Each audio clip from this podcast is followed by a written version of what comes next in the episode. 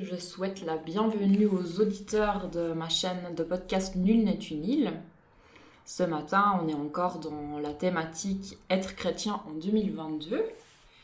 Et j'ai le plaisir d'être dans le bureau d'Annette Mayer, qui est accompagnatrice spirituelle à l'aumônerie œcuménique du CHU. Bonjour Annette. Bonjour Marine. Comment vas-tu? Écoute, euh, moi je me réjouis de te voir et bien sûr avec un brin d'appréhension de bien communiquer ce qui me semble important à communiquer. Et ce genre de questions, c'est toujours un peu une invitation de mettre en mots mhm. euh, ce qu'on ne fait pas tous les jours. Et pour ça, je suis reconnaissante et un tout petit peu tendue. On peut commencer par partir de toi, ce sera peut-être plus facile. En plus, je ne connais pas ton parcours spirituel et professionnel.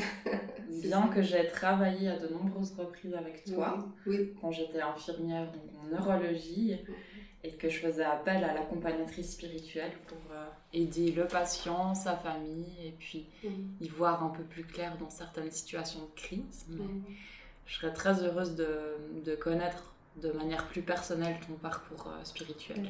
Alors je t'écoute volontiers. Oui, comme tout le monde va entendre, euh, je suis allemande d'origine et je viens d'une région qui, est, qui était à cette époque-là, les années 60-70, euh, une région extrêmement homogène sur le plan religieux. Donc, je venais d'une famille pratiquante, catholique. C'était une évidence, c'était pas du tout une question de, de prier à la maison, d'aller à la messe, de suivre l'année liturgique avec les fêtes et tout ça. Et euh, je dois dire, je viens d'une famille un tout petit peu surprotectrice. et c'était en église, dans le travail des jeunes, où j'ai reçu la première fois un peu ces messages du style T'es capable, vas-y, prends des responsabilités, cherche. Et euh, donc je garde un souvenir très reconnaissant de ça. Et bien sûr, c'est, je parle de cette période avant la matu. Euh, mais c'était aussi euh, cette période-là où on allait à Thésée, où on interrogeait donc la manière de prier. Et donc c'était toute cette question entre aspect communautaire donc ces rassemblements de jeunes athésés et l'évolution personnelle, intime. Et donc moi j'étais attirée par euh, la beauté de la prière commune, par les chants. Et puis après, après la matu, j'ai commencé à faire euh, des études en latin, histoire et littérature à Freiburg en Allemagne. Et puis j'avais l'impression, ouais c'est bien, mais ça me cherche pas assez dans, ce, qui je suis. Et j'ai suivi les cours en théologie. Et j'étais passionnée. Euh, d'abord de la manière de se poser la question. J'étais pas préparée à ce côté entendre des réponses en théologie, mais euh, j'étais vraiment intriguée. Ah oui, c'est ça, ce genre de questions qu'on peut se poser. Et je me suis inscrite en théologie, que je suivis euh, en trois différentes euh, universités différentes. Et euh, déjà à la fin de mes études, quand il s'agissait de faire le travail de master, j'avais décidé de le faire en théologie morale pour les protestants, c'est théologie éthique, parce que j'étais attirée par la question de la personne âgée. Donc, euh, c'était les, premières années, on se rendait compte de, euh, de la longévité, donc euh, que la vie, c'est... oui, nous attend aussi dans des phases de vie où il faut faire face à la perte, à la, au changement d'image et tout ça. Et donc ça m'a orientée vers la personne âgée, la gérontologie et finalement dans mes stages pastoraux aussi, euh, en gériatrie. Et euh, voilà, donc j'ai commencé à travailler en soins palliatifs gériatriques à Genève. Et puis après, assez rapidement, j'ai changé dans d'autres services somatiques. Actuellement, je suis, comme tu disais, donc dans tout ce qui est neurologie, euh, neurochirurgie et neuroréhabilitation. et là, c'est aussi lié à ma quête spirituelle. Donc moi, je suis très intriguée par la question de, la conscience de soi hein, dans, ces maladies qui concernent euh, la maladie neurologique, euh, des personnes qui ont eu des, accidents qui impactent le cerveau.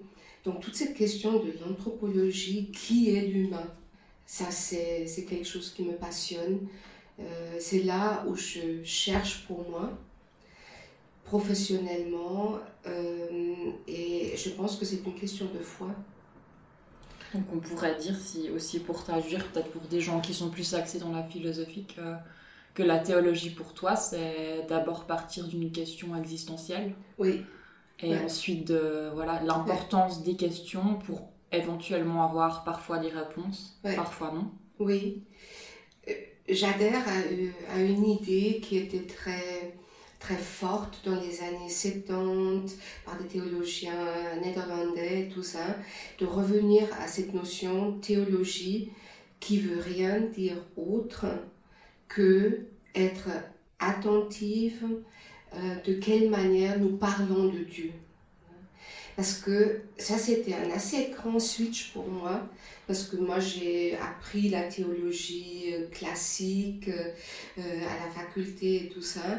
Et quand j'ai compris que tout ça, c'est une manière de parler de Dieu, et c'était vraiment, je ne peux pas mettre autre terme qu'un déclic de dire, mais Annette, théologie veut dire comment on parle du fondement existentiel comment à travers l'histoire les gens étaient en contact, en quête, en découverte de ce qu'est le divin. Et, euh, et ça, pour moi, c'était une grande libération. Et moi, j'essaie de tenir ensemble nos besoins humains, de pouvoir nommer, et ça, ça nous distingue. Hein, donc, dans le cours de notre de la cultivation de l'humain depuis le début de l'évolution et cette sorte de fraîcheur, de faire aussi confiance à l'expérience religieuse, ce que les mystiques ont fait. Et euh, c'est-à-dire l'expérience mystique échappe au système. C'est pour ça qu'ils s'étaient considérés comme hérétiques parce que si quelqu'un euh, réclame en quelque sorte son individualité et son expérience, sa pensée originale et tout ça, c'était considéré dans l'histoire comme quelqu'un qui quitte le bateau et qui devient dangereux.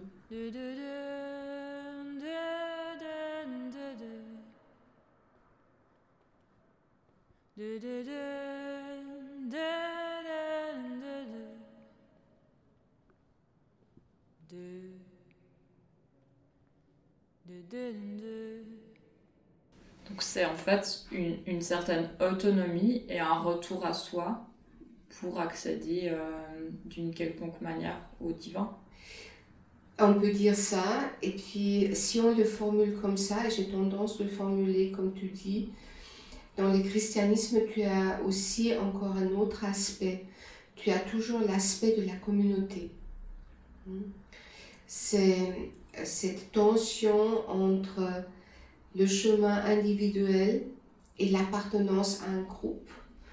Euh, et une foi qui se communique, qui se vit, qui s'exprime à travers une communauté. Et donc tous les textes bibliques euh, qui racontent euh, la constitution des premières communautés, on voit que c'est archi compliqué. Il y a des communautés qui se construisent très différemment l'une de l'autre. Ça, c'est une, très grande question pour moi aussi. Hein. Parce que, comme je disais tout à l'heure, je viens d'un contexte où la pratique religieuse et la foi religieuse étaient une évidence sociétale. Donc, l'appartenance à ce groupe était une évidence. Ta place dans ce groupe était plus ou moins une évidence. Nous avons passé, et je pense que ça c'est très positif, il faut pas le dénigrer comme on a des fois un peu tendance, cette, euh, croissance de l'individualisme. En Église, on a souvent un peu cette méchante tendance de dire Ouh, l'individualisme, il a détruit nos communautés, donc les gens donc, euh, euh, sont plus capables d'entrer dans, dans quelque chose qui est de l'ordre de l'appartenance et l'adhésion à un groupe. Oui, oui, je veux bien, mais l'individualisme tel que nous le connaissons depuis les années 60, 70, nous a permis une grande libération. Nous sommes encore dans l'idée, ah, ce n'est plus comme c'était. Et ça ne va pas aller. Et euh, donc nous sommes dans un monde de migration, c'est-à-dire comment vivre ensemble et permettre aux personnes de, trouver, de retrouver, de redéfinir ce qui est vraiment ce, fondament, fondament existentiel qui les fait vivre. Mais je pense qu'on peut parler de moins en moins des racines. C'est vrai. Pour ça, je suis, euh, par exemple, très hérissée par rapport à un discours politique euh, qui parle la défense de euh, l'Occident judéo-chrétien. Oui, oui, oui, oui, je veux bien, mais en quoi c'est un peu une coquille vide? Et bien sûr, donc, les, mouvements d'aujourd'hui, quand on voit les oppositions, donc c'est à, pleurer. Donc c'est pas pour les blâmer parce qu'on était ménagés de ce genre de conflit, mais quand je vois donc euh, le rôle euh, que le religieux joue dans, cette guerre épouvantable, c'est comme une illustration la plus douloureuse. Et donc si je vois que euh, j'ai vu ça à la télé, des jeunes soldats qui vont à la, à la célébration orthodoxe et qui disent euh, c'est ça qui leur donne euh, vraiment courage euh, et tout ça, mais qui n'avaient aucune pratique et tout ça. bien sûr, donc il n'y a absolument rien à dire sur ce geste-là, mais l'impact qui, qui, sert aussi à créer donc des oppositions et si j'entends que maintenant, et c'est une tragédie, et ce n'était pas un jugement, ça, ça me montre la, la, la, vraiment la fragilité de la condition humaine. Si j'entends que maintenant, on, on arrête de, de, prier pour la paix, mais on prie pour la victoire, ça provoque quand même des, des doutes Là, j'ai l'impression que tu soulèves aussi justement cette difficulté entre. Euh, on voit bien à quel point le, religieux, ben, il a déjà été créé par les humains. Et que, et que, en fait, il a été régulièrement instrumentalisé. Et que le religieux et le politique sont très régulièrement euh, mélangés. Et, que, et, on voit aussi à quel point peut-être.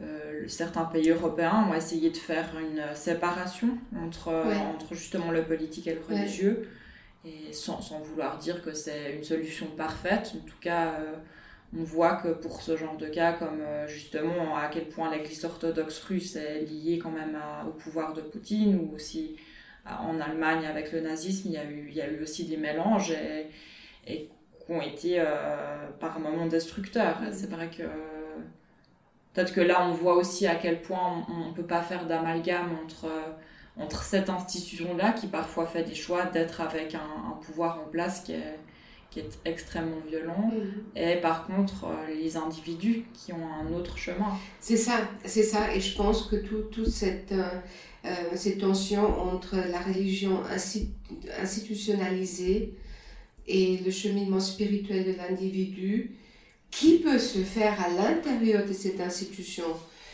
religieuse, mais ça peut être en tension. Et tu sais, euh, pendant plusieurs années, j'étais assez proche des questions, de, comme je te disais tout à l'heure, du dialogue interreligieux à travers la conférence mondiale des religions pour la paix. Et donc, une phrase fondamentale de cette approche, c'est il n'y aura jamais la paix s'il n'y a pas la paix entre les religions. Et ça vise d'un côté les côtés pacificateurs possibles et les côtés belliqueux. C'est-à-dire, donc, euh, la religion a toujours euh, cette, euh, cette double fonction, en quelque sorte.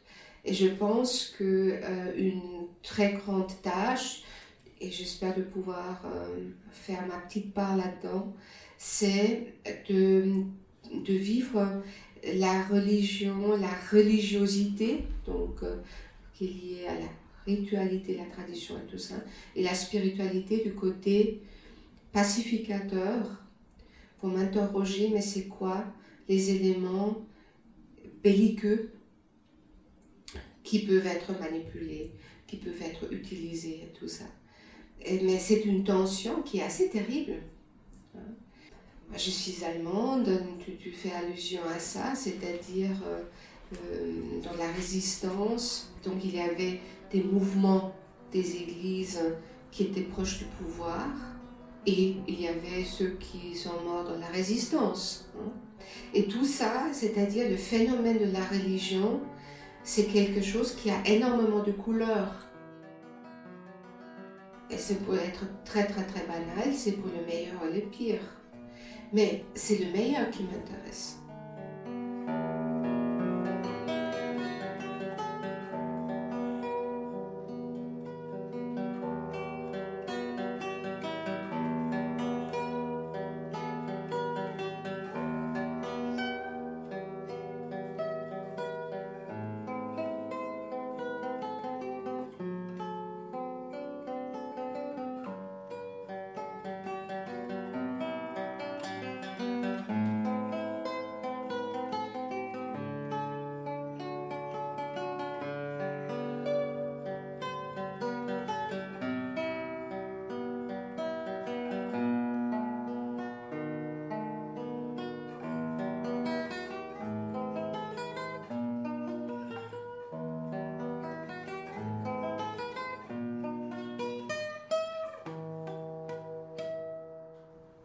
A des passages, euh, par exemple dans le Premier Testament, où c'est important de, voir Dieu comme un grand guerrier, hein, qui défend une tribu dans leur guerre contre les ennemis. C'est une évidence.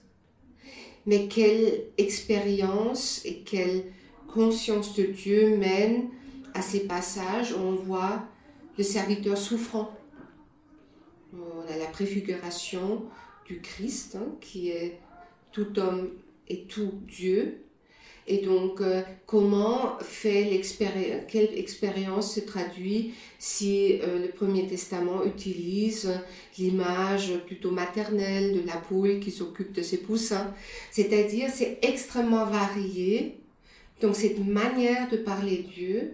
Et la grande question, c'est, mais quelles sont les expériences derrière qui font que, ah, j'appréhende, je cherche, j'expérimente, c'est absolu de telle et telle manière. Et pour ça, c'est important d'étudier euh, la théologie. Mais qu'est-ce qu'on a appris de la philosophie grecque? Qu'est-ce qu'on a appris de l'anthropologie?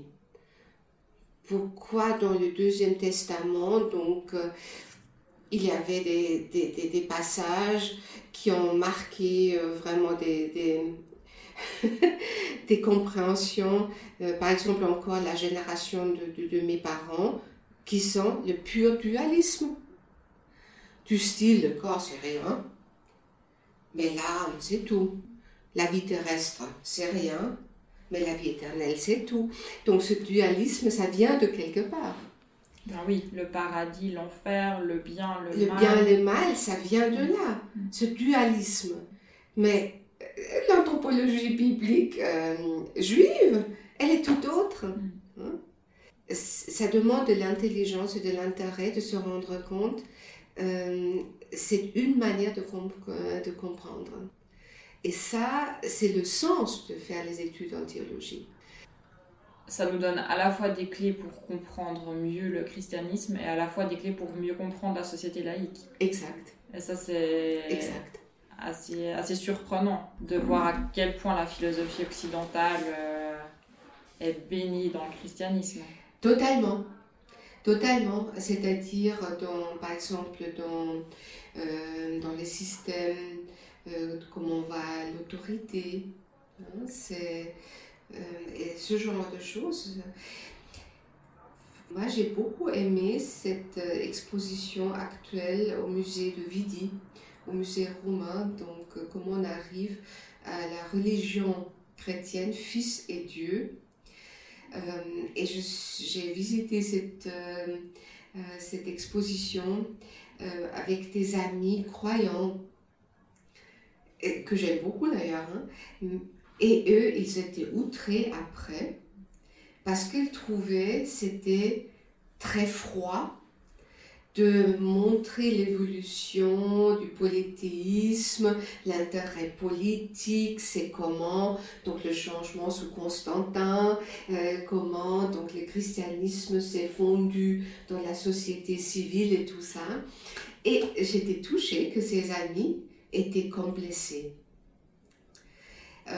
de dire mais le christianisme c'est quand même plus qu'une question ethnologique ou anthropologique ou un, sujet de musée pour voir un peu froidement l'histoire. Le christianisme a fait beaucoup de bonnes choses et tout ça. Et ça a donné une soirée très animée euh, pour dire, mais oui, regardons froidement comment aussi la forme institutionnalisée l'intégration dans la société depuis Constantin, euh, comment ça s'est fait. Je pense que c'est tout à fait important d'avoir des, lunettes de grande sobriété, de voir l'évolution et de dire mais qu'est-ce qui était les deux déploiements du christianisme dans ces tensions de belliqueux et de, de pacifiant, d'enrichissant et d'enfermant. Donc il faut toujours tenir ça ensemble. Parce que c'est vraiment une exposition qui montre un peu, voilà, donc l'idée de la Sainte Seine, de l'Eucharistie, c'était lié fortement à l'imaginaire du culte Mitra et tout ça. Et je trouve ça passionnant. Euh, mais est-ce que ça veut dire on perd la foi quand on voit ça? Et on se dit, ah tiens, l'humain a appréhendé le divin de telle et telle manière on pourrait peut-être dire, là ça illustre bien, qu'est-ce que c'est être chrétien en 2022 ben, C'est peut-être ce travail justement de, de, réussir à mettre en lien toutes les connaissances historiques, anthropologiques, historico-critiques mhm. aussi menées par la réforme. Exact. Et d'arriver à, à, à, prendre le meilleur de ça tout en gardant une foi authentique. Mhm. Et c'est le travail du chrétien en 2022. Et je pense c'est ça, c'est tout à fait ça. Et puis en se disant, euh, toi tu es beaucoup plus jeune, moi je suis une femme de 60 ans, ah drôle, hein, donc je suis euh, imprégnée par ça et ça et ça. Et maintenant, dans mon métier d'accompagnante spirituelle, qu'est-ce qui est un peu euh, la, la synthèse de tout ça qui se traduit dans des attitudes professionnels qui s'adressent à des personnes qui ont leur cheminement, qui sont potentiellement à un autre endroit, mais c'est la c'est pas les vouloir amener quelque part, mais c'est plutôt les aider à avoir accès à ce fond en eux qui leur dit leur grandeur, qui leur dit leurs ressources, euh, qui leur parlent de, de leur capacité, de leur euh, quête peut-être relationnelle pour traverser donc l'épreuve de la maladie ou l'approche de la mort. C'est ça qui, qui est central. Mais ça ne veut pas dire que si une personne me dit, alors moi, toutes ces questions-là, moi, j'ai besoin de les vivre à l'intérieur de, mon appartenance religieuse, bien sûr, je prie avec les personnes, bien sûr, je porte la communion, bien sûr, je fais appel à l'imam quand une personne me dit qu'elle a besoin d'être en contact avec son groupe de, référence. Bien sûr, j'essaye de, de, bien sentir quel geste significatif a du sens pour eux. euh, qui émergent chez eux pour donner sens à ce qui se passe. Et j'ai pas du tout l'impression de trahir euh, ma, ma, ma, ma, foi chrétienne, pas du tout. C'est-à-dire, c'est est-ce que je crois à une anthropologie qui dit l'autre est habité par le divin? Ça, c'est vraiment, c'est ma conviction de base.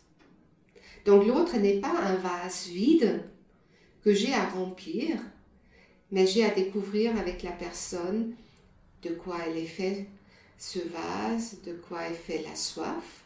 Et donc des fois, il y a, il y a cette mise en perspective à travers une histoire biblique, à travers un poème, à travers une image, à, travers ça. Parce que l'idée, par exemple, dans notre travail ici, et c'est un autre travail que, par exemple, en paroisse, c'est euh, comment la personne peut accéder à, à ses ressources, comment elle peut être soutenue dans ce combat, ce qu'elle vit, et comment, en quelque sorte, pour le dire un peu froidement, dans un système sanitaire, comment elle peut exister, tu peux dire froidement, comment elle peut exercer son autonomie dans un, univers qui a ses propres règles, qui a sa propre puissance, qui a ses propres impuissances, qui crée des attentes, euh, des fois des attentes un peu magiques et tout ça. Et moi, je trouve que c'est une façon très concrète de, de, vivre avec des personnes dans notre siècle de manière, non, moi j'ai tendance à dire chrétienne, parce que moi je suis chrétienne. Après, ça me fait penser à. Là, je trouve que tu illustres très bien euh, ton rôle à l'hôpital. C'est aussi ce que j'ai ressenti. Je suis très heureuse que, que l'aumônerie euh, actuelle, ce soit ça. Mm. Euh, après, ça me, fait, ça me fait aussi repenser à un livre que j'ai lu d'un médecin qui analyse de manière, ah, j'ai trouvé très pertinente, le fait que le médecin actuellement, c'est presque l'héritier du sacerdoce en mhm. fait chrétien et que les gens ont, une attente envers le, le, médecin qui, qui, qui, relève presque de, du prêtre ou du pasteur euh, dans les années 80. Et euh, je sais pas comment ça résonne chez toi ça. Donc il y a une formule euh, qui est assez fameuse par, parmi nous ici à l'aumônerie. Il y a comme une sorte de croisement. À l'époque, hein, donc l'aumônerie était euh, du côté salut et la médecine du côté bien-être. Et aujourd'hui, c'est un peu l'inverse. Le risque, c'est que l'aumônerie est du côté bien-être et la médecine du côté du salut. Et je pense que c'est un, un vrai c'est un vrai danger, mais ça c'est toute l'interrogation. Euh, c'est pas une prise de pouvoir par les médecins, mais c'est aussi une projection. Euh, donc moi j'ai l'impression qu'on lui met plus dans ce rôle qu'il ne le cherche. c'est une projection parce que c'est comme une cristallisation euh, de, de, de la pensée magique. Tout est possible. Donc la mort n'existe pas. La maladie, c'est un accident de route, mais il a des mécanismes, des médicaments, des, des, savoirs, des connaissances, des euh, aptitudes et tout cela. C'est-à-dire, euh, j'ai plus l'impression que les médecins seraient bien contents si on était plus dans un partenariat qui reconnaît impuissance et effort que d'être un peu l'écran de, de, de, projection de il n'y a pas de limite. Donc là, euh, je le plains un peu. Je pense qu'il y a de quoi, et, et, ce médecin le disait d'une manière, ouais, il, analysait ça d'une manière plutôt négative et qu'on avait vraiment besoin en tant que, que communauté humaine de, de se repositionner par rapport à ça. C'est ça parce que ça, ça, ça, fait des... Enfin, je, je, je, je l'ai vu euh, dans mon métier d'infirmière et je le vois encore, à quel point, peu importe la religion, je parle juste d'une assise spirituelle, d'un d'aller à fond dans les questions existentielles, Mhm. d'avoir une quête et de se poser ces questions quand on va, en guillemets, bien et qu'on n'est pas malade, à quel point ça aide le processus familial de deuil et aussi de, traverser les crises.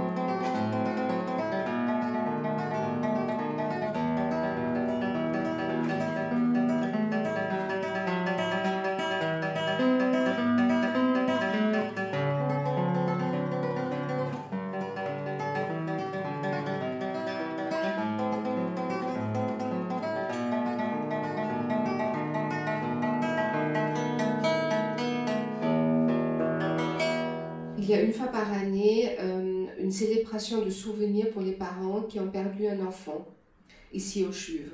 Et c'est un groupe qui est fait de professionnels, médecins, infirmières, euh, deux ou trois collègues ici accompagnants spirituels, pour vivre, donc c'est toujours au mois de décembre, euh, de faire mémoire de ces enfants qui sont décédés. Toute famille qui a perdu un enfant reçoit une lettre d'invitation et il y a chaque année vraiment un très grand groupe euh, de parents qui viennent. Il y a des parents qui viennent depuis 10 ans. Il y en a des parents qui viennent la deuxième fois. Ils ont l'impression maintenant le chemin est fait. Donc c'est aussi prendre définitivement maintenant congé de l'institution juive et tout ça. Mais c'est-à-dire, c'est une manifestation d'être proche des familles qui ont vécu ce drame, des professionnels qui ont vécu la situation de ne pas pouvoir aider. Donc, et c'est-à-dire, c'est aussi ce moment de partage, de la reconnaissance pour l'être qui était connu, si c'était même ouais, tous les décès périnatales et tout ça font partie, mais cette sensation, on partage la joie, la reconnaissance, la, tristesse, le deuil, la douleur et tout ça. Et euh, jusqu'à il y a très peu de temps à la chapelle, donc c'est l'année passée, donc en décembre, ils ont choisi de, de faire, ils font toujours des bricolages, euh, et donc il y avait un objet euh, bricolé euh, qui était suspendu à la chapelle pendant très très longtemps. Et ça, j'aime ça, que ça soit à la chapelle, parce que c'est aussi un signe, on porte l'attention ensemble. Et c'est-à-dire euh, le processus d'aider les personnes, euh, beaucoup sont en thérapie pour les aider à dépasser donc cette épreuve du deuil et tout ça. Mais il y a une dimension humaine, c'est le partage. Et c'est-à-dire reconnaître que chacun individuellement, en autonomie, en lien avec son noyau, noyau relationnel, familial et autres, mais il y a une dimension communautaire. Et de vivre ça ici à l'hôpital, je trouve essentiel. C'est magnifique. Et ça illustre encore à, quel point on, est là-dedans dans, dans, cette tâche de, ouais, d'allier l'autonomie de la personne et à la fois une, une communauté qui a du sens. Et, et, en effet, euh, se plaindre que les églises sont vides ou qu'on a une perte de valeur, peu importe. Il y a aussi ce discours qui n'est pas que, que chez, les, chez les chrétiens, ça peut être aussi euh, dans des partis politiques. Et ben, c'est, pour moi, c'est, une fausse route. Oui, je pense. On est obligé de faire avec que la vie nous offre la période et, de justement jouir plutôt de cette liberté qu'on a et de tout, beaucoup de choses sont possibles en fait malgré la situation de crise qu'on traverse. Moi, je suis persuadée de cela, c'est-à-dire ça crée la peur, ça crée aussi la peur chez moi, mais je suis assez émerveillée. Ça provoque dans, dans nos pays euh, une sorte de solidarité euh, qui est non intéressée. Et maintenant, je n'aime pas que on dit euh, mais on est incapable d'accueillir les migrants. Euh, et maintenant avec euh, l'Ukraine, donc il y a une grande générosité. C'est-à-dire, il y a peut-être quelque chose de ça. Mais en même temps, si on dénigre ce qui se développe, déploie comme capacité de compassion, ça ne veut pas dire qu'on est des, êtres compassionnels parfaits. C'est-à-dire, ça perd pas sa valeur parce qu'on est moins bon dans d'autres domaines. Et d'ailleurs, hein, c'est-à-dire les efforts euh, faits au niveau de la migration, ils sont peut-être pas satisfaisants, mais ils existent. Mm.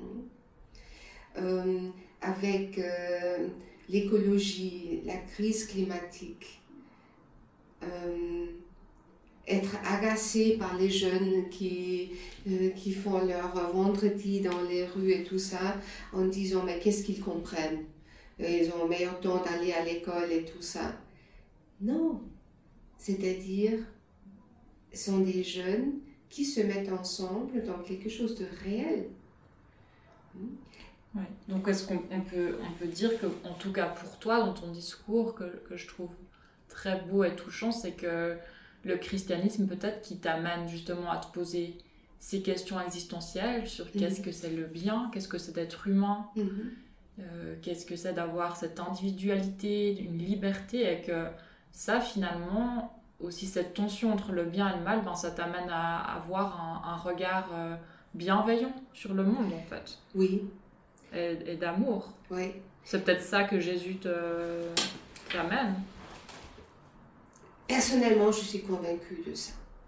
Pour moi, être chrétienne, ça veut dire euh, d'avoir la confiance que l'autre est de la valeur. Et c'est éprouvé. Écoute, moi je sais absolument pas comment je ferais si j'ai peur d'un soldat russe qui va entrer dans mon immeuble. Est-ce que je vais lui lancer un cocktail Molotov dessus ou pas? C'est-à-dire, euh, je, je, je prétends pas quelque chose d'angélique. Mais je pense que c'est important, non, je suis sûre que c'est important pour moi de, de, de vouloir être habité par un regard vraiment qui est teinté tu dis amour, c'est un grand mot, hein, mais miséricorde, c'est aussi un grand mot. Euh, mais bienveillant, c'est un mot, on a l'impression qu'il est moins euh, pompeux, mais il dit quelque chose de ça. Et ça, c'est une décision. Et donc, si on parle de, euh, de la conversion ou si on parle de la foi, j'avais un, prof de philosophie qui était un ennuyeux parfait. Et, mais ce qui m'est resté, donc il parlait du saut. Hein, donc ça veut dire faire un saut. Et ça, je crois. Parce que ça, c'est un positionnement qui a aussi euh, à, faire avec la volonté et la détermination, qui n'est pas seulement un vague sentiment religieux, euh, mais je pense que c'est teinté aussi euh, d'une volonté manifestée. Euh, une décision éthique délibérée. Bien sûr, ça ne tient pas sans l'expérience religieuse, l'expérience spirituelle, mais moi j'aspire à une sorte d'unification de nos différentes dimensions.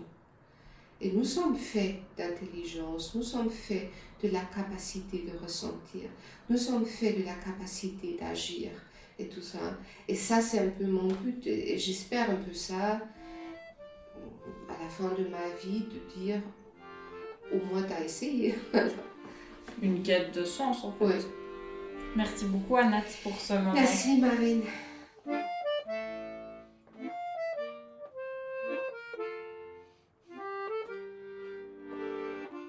Merci à vous, toutes ces personnes qui ont pris le temps d'écouter ce moment en compagnie d'Annette Maillère.